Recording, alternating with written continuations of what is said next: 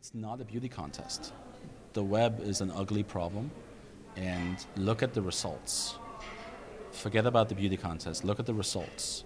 Saying that it's fundamentally broken is very easy to disprove um, through the fact that about one third of all the websites in the world are powered by PHP. I don't call that fundamentally broken. It gave someone a tool to enable them to put their idea online in whatever form.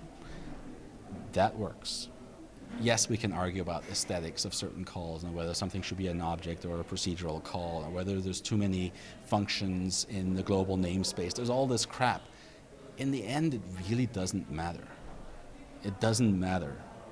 Um, there are minute details that developers love to bellyache about.